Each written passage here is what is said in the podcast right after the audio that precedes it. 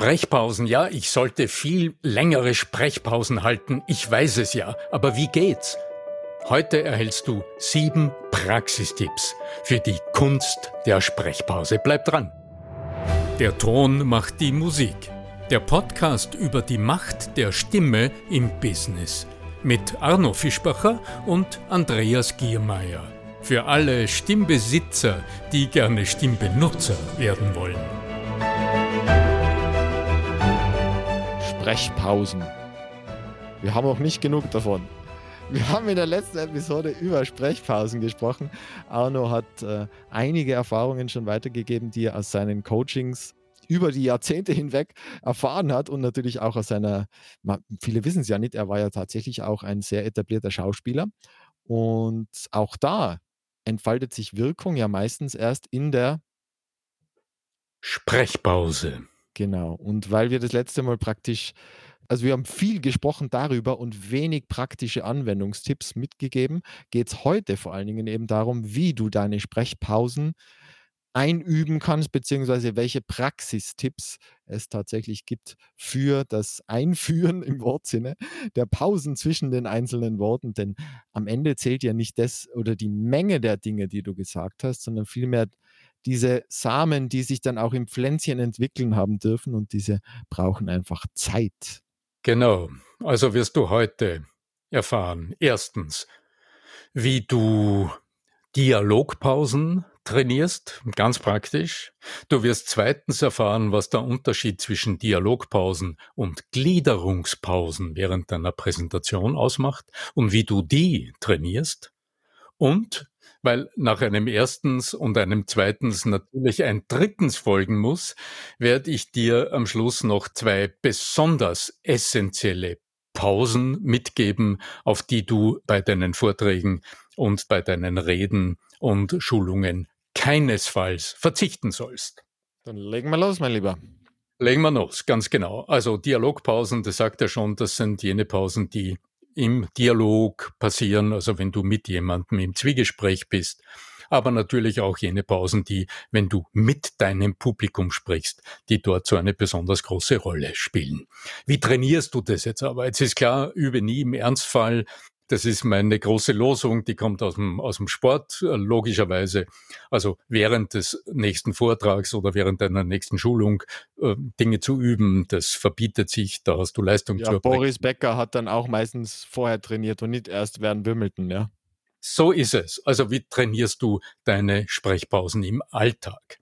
Eine hervorragende Möglichkeit ist jedes private Gespräch. Und zwar richte während eines ganz normalen Zwiegespräches, ganz egal, ob du am Frühstückstisch sitzt und eine Gesprächspartnerin oder einen Gesprächspartner zur Verfügung hast oder ob du im Kaffeehaus bist oder in welcher Situation auch immer, beobachte bitte einmal, während du gerade sprichst, was passiert auf der anderen Seite. Oder oft noch einfacher, wenn sich zwei andere Menschen miteinander unterhalten, achte darauf, was tut jeweils die unbeteiligte Person? Also während der eine spricht, was geschieht auf der anderen Seite? Und beobachte insbesondere zwei Aspekte. Schau dir mal an, ah, vielleicht muss ich dazu noch was, äh, muss ich nur ganz kurz etwas davor schicken. Wenn du jemanden sprechen hörst, wie gliedert sich, wie portioniert sich denn eigentlich das, was du sagst? Also in welche Teile zerfällt denn unsere Sprache? Chunks, ja, heißt so auf Fachdeutsch, ja. Die berühmten Chunks. Während wir beim Schreiben ja gewohnt sind, Sprache in Sätze zu fassen. Das hat einen großen Buchstaben am Anfang und am Punkt oder ein Ausrufezeichen oder irgendein anderes Satzzeichen am Satzende. Und zwischendurch gibt's vielleicht noch einen Beistrich und dann wissen wir, das ist ein Satz. Und der ist gegliedert durch visuell wahrnehmbare Zeichen. Durch einen Beistrich zum Beispiel, dann haben wir einen, einen Halbsatz, also einen Satzteil, einen Hauptsatz, einen Nebensatz etc. Wie ist das denn in der gesprochenen Sprache? Und auch wenn du jetzt mir beim Sprechen zuhörst, wirst du merken, kaum jemals hörst du von mir einen ganzen Satz gesprochen, der auch geschrieben einen ganzen Satz ergeben würde. Punkt. In der gesprochenen Sprache gibt's das nicht. Die gesprochene Sprache zerfällt in Sinn Einheiten, also in sinnerfassende Einheiten. Und die können zwischen einem Wort und sieben, acht, neun, zehn Worten lang sein. Also nur wenn es um ganz belanglose Dinge geht, die überhaupt keine größere Bedeutung haben, wenn wir einfach so vor uns hinsprechen und einfach ein Wort das andere ergibt, so wie jetzt gerade, dann ist so eine Sinneinheit mal vielleicht über zehn Worte lang. Mehr als 14 Worte habe ich mal aus der Linguistik mitgenommen als, als Daumenpeilung, fast unser Ultrakurzzeitgedächtnis nicht. Also das hat wieder mit diesem schönen biologischen Prinzip zu tun, dass wir in unserer Sprechweise kaum etwas tun, was nicht auch das System deines Zuhörers oder deiner Zuhörerin dort auf fruchtbaren Boden fällt. Also beide Systeme gehören ja zusammen. So sind wir Menschen beim Sprechen und beim Zuhören und beim Reagieren gebaut. So, Sinneinheiten. Jede dieser Sinneinheiten, also wie viele Worte da auch immer drin sind, sind voneinander getrennt durch, du wirst es kaum erahnen, durch Sprechpausen. Das sind oft nur ganz mikroskopisch kurze Staupausen, wie man das nennt. Staupausen, wie geil. Staupausen nennt man das in der Sprechtechnik. Aha. Wenn ich zum Beispiel, wenn ich zum Beispiel, wenn ich zum Beispiel, da war eine Staupause dazwischen. Das ist eine kaum wahrnehmbare kurze Pause, aber die trennt zwei Sinneinheiten. Aber jetzt weg von der Theorie. Du beobachtest, während zwei Menschen sich miteinander unterhalten, wie die zuhörende Person reagiert.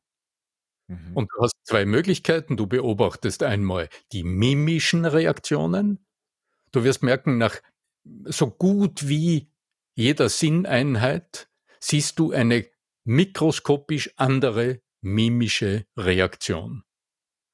Und wenn das, was gesagt wird, einen gewissen Gehalt hat im Moment, dann wirst du in den Sprechpausen nach so einer längeren, inhaltsreichen Sinneinheit im Zwiegespräch auf alle Fälle auf der anderen Seite eine akustische Reaktion hören. Das kennst du vom Telefonieren, während du sprichst. Woran erkennst du, dass auf der anderen Seite nur jemand mit dabei ist, also das Telefon nur am Ohr hat?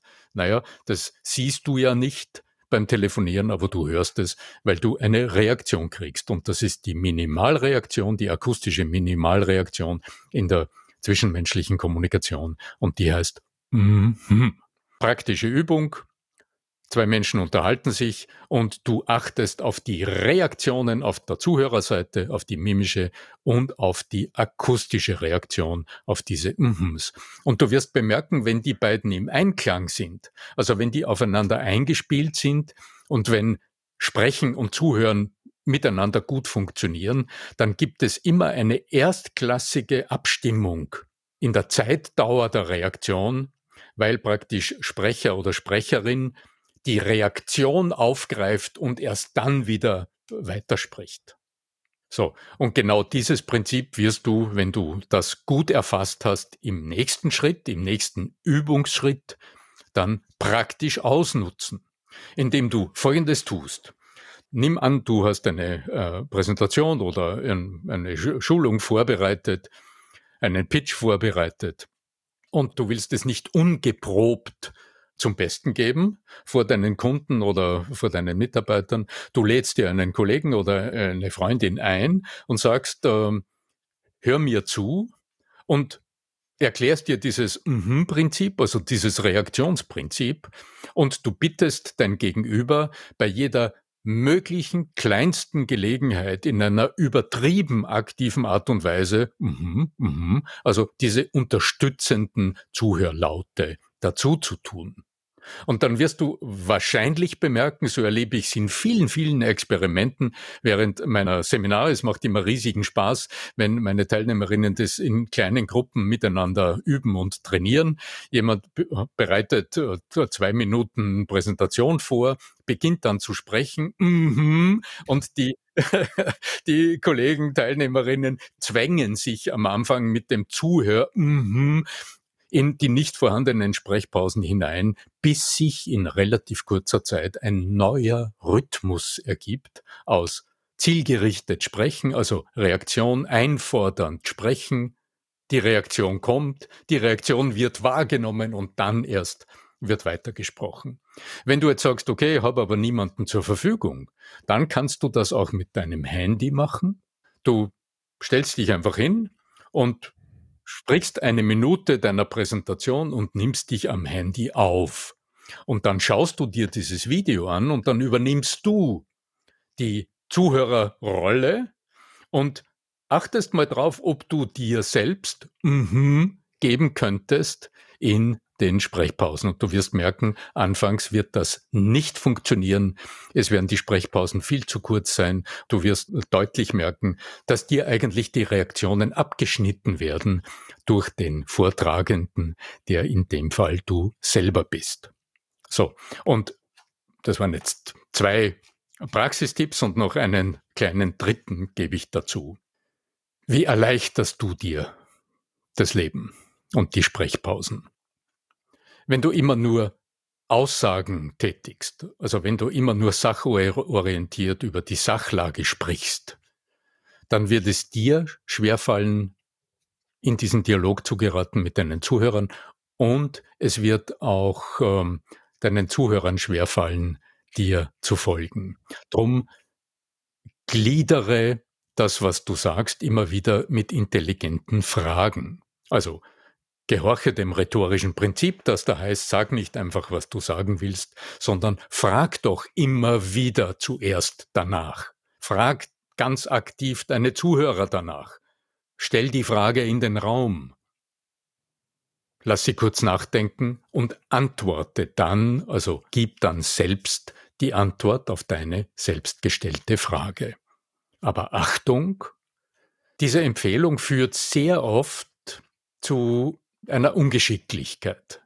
Nämlich, dass du dann so Dinge hörst wie, und was ist der nächste Punkt? Der nächste Punkt ist dieses. Und wir lösen. Das ist dann, was man in der Pädagogik Osterhasenpädagogik nennt. Ja? Also ich habe die Eier versteckt und du musst sie, ja, so. Also. Wie lösen wir dieses Problem? Also mein Vorschlag ist, tun wir dieses. Ja, und du wirst merken, erstens ist das, ja, was ist das für eine Frage? Das ist eine No-Nah-Frage. Und vor allem, diese Frage lässt mich Zuhörer, mich als Zuhörer genau wissen, dass du die Frage nicht ernst meinst. Und na, wenn du das zum dritten Mal tust, dann wirf ich mit vollen Tomaten. Ja? Also dann bin ich wirklich erzürnt. Dann fühle ich mich hundertmal veräppelt und meine Bereitschaft, dir zuzuhören, die sinkt weil ich davon ausgehe, dass du mich äh, für nicht besonders intelligent findest. Naja, weil du mich offenbar nicht wertschätzt. Ja, ja, genau. Ich fühle genau. mich einfach nicht wertgeschätzt als Zuhörer. Ja? Weil du mich nicht klug genug hältst, genau. über eine wirklich tiefgehende Frage kurz nachzudenken. Und das ist das, was. Fall sogar schriftlich. Also, das, das ist ja auch die Möglichkeit zu sagen, schreiben Sie sich gerne mal auf, was Ihnen dazu einfällt oder was auch immer, ja. Also jetzt oder unterhalten Sie sich mit Ihrem Partner nebenan. Also es geht ja, wenn gerade wenn du im Seminarkontext oder im Vortragskontext bist, ist das ja möglich. Das ist möglich, ganz richtig. Aber ich meine, wir reden jetzt über die wirklich gerichtete Rede. Da gibt's natürlich jede Menge Instrumentarien. Du hast völlig recht, die da sehr zum Ziel führen. Wenn, wenn du aber jetzt wirklich nur einen Online-Impuls oder du bist in einer Pitch-Situation, ja, dann wird's wichtig sein, dass du dir Fragen überlegst, die sich dein Zuhörer, deine Zuhörerin, deine Kundin stellen. Und zwar nicht irgendwelche oberflächlichen Fragen, sondern tiefgreifende, auch lösungsorientierte oder das Problem hinterfragende Fragen. Was könnte jetzt aber der allererste Schritt sein, den Sie tun, um aus dieser Misere herauszukommen? Ja, das wissen sie nicht, das wollen sie von dir. So, jetzt wirst du neugierige Blicke ernten.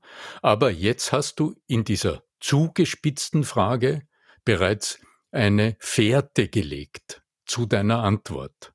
Du hast nämlich gesagt, es gäbe, du hast mit deiner Frage zumindest strukturell einen Lösungsansatz skizziert, suggeriert, nämlich es gäbe einen allerersten Schritt hin auf die Lösung.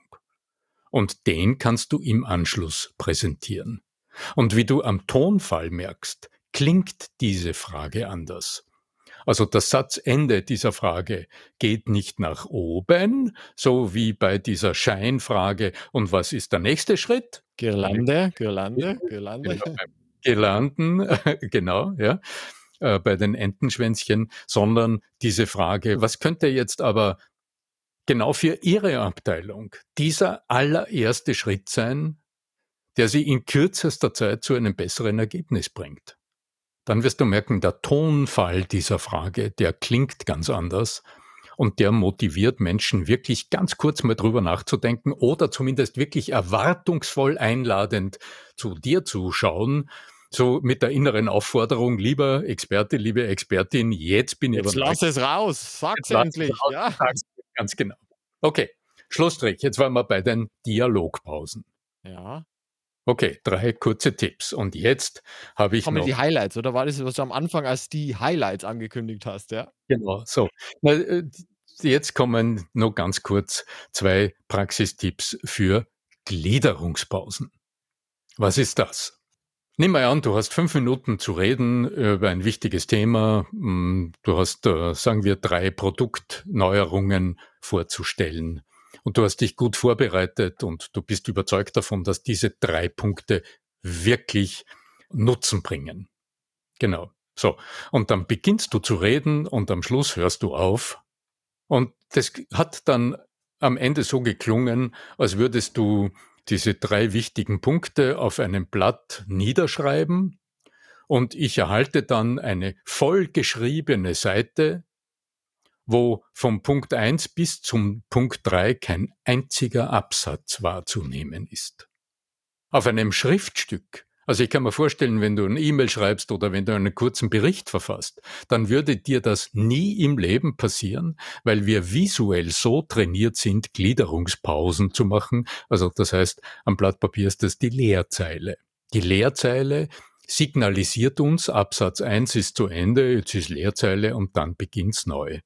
Die Gliederungspause ist dramaturgisch gesehen, selbst wenn du nur über drei Punkte sprichst, das wichtigste Instrument, das dem System deiner Zuhörer klar macht durch diese Pause zwischen den Elementen, dass es drei Punkte sind. Da kannst du hundertmal erstens, zweitens, drittens gesagt haben. Es wird nicht transparent, weil die Gliederungspause fehlt. Also gliedere deine Themen aktiv und wie tust du das?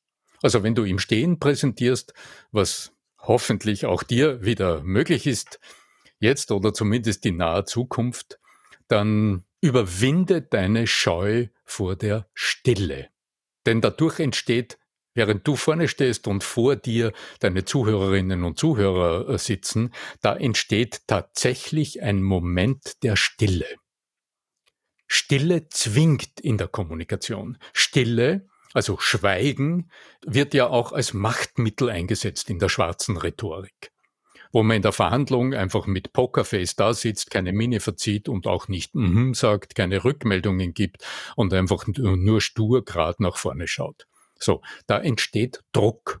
Diesen Druck können wir aber nicht brauchen. Also, wenn dieser Druck, der in dir entsteht, der du jetzt ja die Aufgabe hast zu sprechen. Sprechen heißt, da muss was zu hören sein, ja. Und plötzlich ist nichts, ist gleich Stille. Das gilt zu trainieren. Vergönn dir also, so wie ich eben gerade, vergönn dir ab und zu diesen kurzen Moment, aus diesem inneren Getriebensein während des Sprechens auszusteigen und einfach mal einen Punkt zu setzen. Genau, dann kannst du mal einmal ein- und ausatmen, wenn du im Stehen sprichst, kannst du etwas sehr Einfaches tun, nämlich du wechselst vom linken Fuß auf den rechten. Das heißt, du steigst von einem Fuß auf den anderen.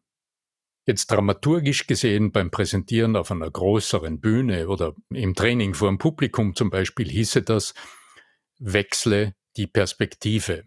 Sprich im Stehen, das heißt, da stehst du mit beiden Beinen vor dem Publikum in der Mitte, frontal, Zügel in der Hand. Und jetzt hast du den Punkt 1 formuliert. Genau. Und jetzt wechsle von einem Fuß auf den anderen. Beweg dich. Lass los. könntest ja im Größeren, wenn es tatsächlich ein anderes Thema ist du arbeitest ja auch, was mir immer wieder total imponiert, mit Raumpsychologie.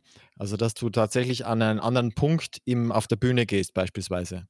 Genau, aber das ist für jetzt für den Moment jetzt aber ich vielleicht sage, das wäre dann so auch die die Advanced ja, ja, mhm. das für, äh, Advanced, das wäre zum Beispiel der Moment für den Wechsel von der führenden Position in die Moderatorenposition. Exakt, Also, dass du Mhm. tatsächlich von der Mitte eine Spur zur Seite gehst, den Blick auf die Mitte, wo du den Punkt 1 gerade gesprochen hast, freigibst Genau. und dadurch auf diesen Punkt und auf das Thema verweisen kannst. Genau. Also, das alles verbirgt sich hinter Gliederungspausen. Ganz genau. Und jetzt rhetorisch gesehen, was wäre noch ein Tool, um diese Gliederung um den Abschluss vor der Gliederungspause noch einmal zu verstärken? Also, den auf den Punkt zu kommen, wäre das eine. Dieses ist also so. Okay. Und ein wirksames rhetorisches Mittel an dieser Stelle ist eine kurze Zusammenfassung. Du hast über den Punkt 1 gesprochen und du fasst in einem Satz nochmal zusammen, worüber du gesprochen hast. Ja. Der wesentliche Benefit für dein Publikum zum Thema Gliederungspausen ist also, dass sie auch körperlich erkennen können, jetzt ist der erste Punkt zu Ende. Wenn Sie jetzt neugierig sind und sagen, was könnte jetzt das nächste sein? Auf welche Fragestellung beziehen wir, können wir uns jetzt im, im nächsten Schritt beziehen? Also dann geht's zum nächsten. Und dann greifst du den Ball wieder auf und dann hast du den Punkt eins durch eine kurze kleine Zusammenfassung noch einmal deutlich verstärkt. Und das kannst du, wenn du zum Punkt zwei oder drei kommst, ausbauen, indem du beim Punkt zwei sagst, der erste Aspekt war also dieses, jetzt haben wir uns im zweiten Punkt mit dem beschäftigt und das ist dabei herausgekommen. Ja, und der der Vorteil natürlich dabei ist, dass du auch selber die Zügel in der Hand behältst, weil wenn du da eine lange Präsentation gehalten hast, sagen wir mal von 10, 15 Minuten, da kann der Mensch sich ja alle allerlei Dinge herausgezogen haben. Und wenn du jetzt am Ende noch einmal den Frame setzt und sagst: „Das ist das Ergebnis in 3 Sätzen oder in 2 Sätzen“, dann bleibt natürlich dann hast du die sozusagen die die Macht darüber zurückgewonnen, tatsächlich das auszulegen, was da steht, ja? So ist es. Wir haben also heute mit Dialogpausen, also mit drei Praxistools zum Thema Dialogpausen begonnen. Ja. Dann haben wir uns jetzt gerade mit der Frage beschäftigt, wie kannst du eine Präsentation besser gliedern, indem du wieder Pausen nutzt? Was bleibt uns jetzt nur übrig als Sahnehäubchen? Ja, da gibt's diesen Punkt drei. Da gibt's nämlich noch zwei essentielle Pausen, die du speziell, wenn du präsentierst, jedenfalls auf die solltest du keinesfalls verzichten. Das eine ist die Pause, bevor du überhaupt etwas sagst. Das ist dieser wesentliche Moment, in dem du die Selbstführung übernimmst, in dem du dich um deine Präsenz kümmerst und indem du dich sammelst, um gleich im Anschluss Kontakt mit deinem Publikum aufzunehmen. Das ist der Moment, bevor du zu sprechen beginnst. Das ist eine der wesentlichsten Pausen beim Reden und Präsentieren überhaupt. Gilt auch für Online, wo die Versuchung so groß ist, dass man immer gleich zu reden beginnt, damit was gesagt wird. Kurz innehalten, Kontakt aufnehmen, sich selbst wahrnehmen, kurz überlegen, wie geht's los. Jetzt sprichst du. Und dann wirst du auch mit einem starken Wort beginnen und dann werden deine Zuhörer nie wieder so etwas wie, äh, ja, grüß Gott, meine Damen und Herren, oder eine Floskel am Anfang hören. Und logisch, wenn wir über den Anfang sprechen, naja, mit was endet deine Präsentation? Nicht mit einem äh, äh, Danke für eure Aufmerksamkeit.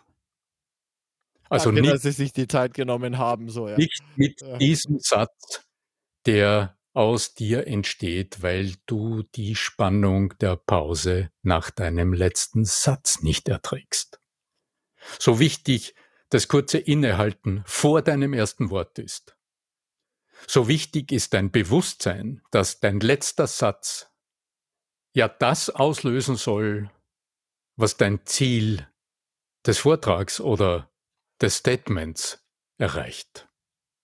Und wenn du dann das nochmal mit so einem, äh, ja, danke, entwertest, dann ist es dir jedenfalls nicht gelungen, den Handlungsimpuls in deine Zuhörer zu verpflanzen und das auszulösen, was du dir wünschst. Und darum ist es klug, weniger Appelle ans Ende deiner Präsentation zu setzen, sondern im besten Fall, was allerdings einiges an Überlegung benötigt, deine Präsentation vielleicht sogar mit einer klugen Frage zu beenden.